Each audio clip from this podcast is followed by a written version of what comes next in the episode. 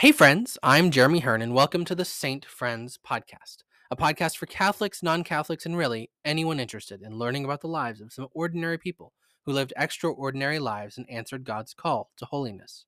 Today's Saint Friend left her homeland, sailed halfway around the world to the United States, and founded a new religious congregation.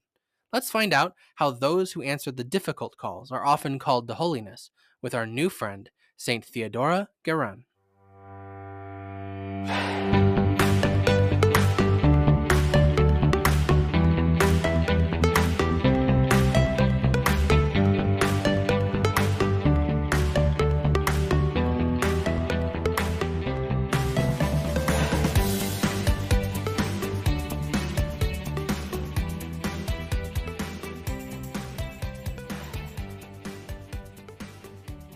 Anne Therese Guerin was born on October 2nd in 1789 in the village of Etables-sur-Mer in Brittany, France. Her father was Laurent Guerin, an officer in the French Navy under Napoleon Bonaparte, and her mother was Isabelle Lefebvre. Anne Therese was born near the end of the French Revolution, which led to the Reign of Terror and the creation of the First French Republic. For French Catholics, this was a period of crisis, as most churches and schools were closed, since many Catholics opted to leave France rather than face the guillotine. Laurent and Isabelle had four children two sons, Jean Laurent and Laurent Marie, and two daughters, but only Anne Therese and her younger sister, Marie Genet, lived to adulthood. The sisters were taught mostly at home by their mother, and Anne Therese knew from early on that she was called to devote her life to God. At 10 years old, she made her first communion and told the priest that she wanted to enter a religious community when she was older. When our saint friend was only 15 years old, bandits robbed and killed her father on his way home. The grief was too much for Isabelle, and Anne Therese had to step up as the primary provider for herself, her sister, and their mother. At around 20, she asked for her mother's blessing to join a religious order, but was denied until she was 25. On August 18th of 1823, Anne Therese entered the Sisters of Providence in Ruillé-sur-Loir, and was given the name Sister Saint Theodore. She took her first vows on September 8th, two years later, and her perpetual vows almost six years after that. She spent her early career as a teacher in central France. She moved around between a number of schools as her order assigned her, but Sister Theodore also took time to care for the sick and poor wherever she was. While working in France, she became very sick, likely with smallpox. She got better, but the illness damaged her digestive system, which meant she could only eat a simple, bland diet for the rest of her life. In 1839, Bishop Simon Bruté, the first bishop of the Diocese of Vincennes, Indiana, sent the Vicar General Celestin Hailandière back to their homeland of France to help find a religious community that could come to teach, provide spiritual instruction, and assist the sick in Indiana.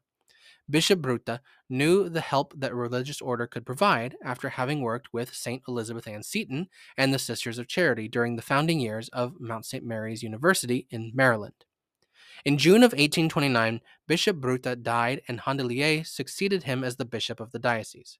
He asked the Sisters of Providence to send a group to Indiana. Their superior suggested Sister Theodore for the assignment, which she eventually agreed to after much discernment. On July 15, 1840, Sister Theodore and five companions, Sister Olympiade Boyer, Sister St. Vincent Ferrer Gaget, Sister Basilide Sénéchal, Sister Mary Xavier Lerée, and Sister Mary Liguori Tiercin, left France to sail for the United States. After a two month long journey across the Atlantic, a few weeks aboard a steamboat, and a few hours on stagecoach, the sisters reached the dense forest of Indiana. On October 22, 1840, they arrived at St. Mary of the Woods, a small village in the wilderness of Vigo County. In July of 1841, less than a year after arriving, and despite their extremely limited resources, the Sisters of Providence opened St. Mary's Academy for Young Women. This would be the founding of what would eventually become St. Mary of the Woods College.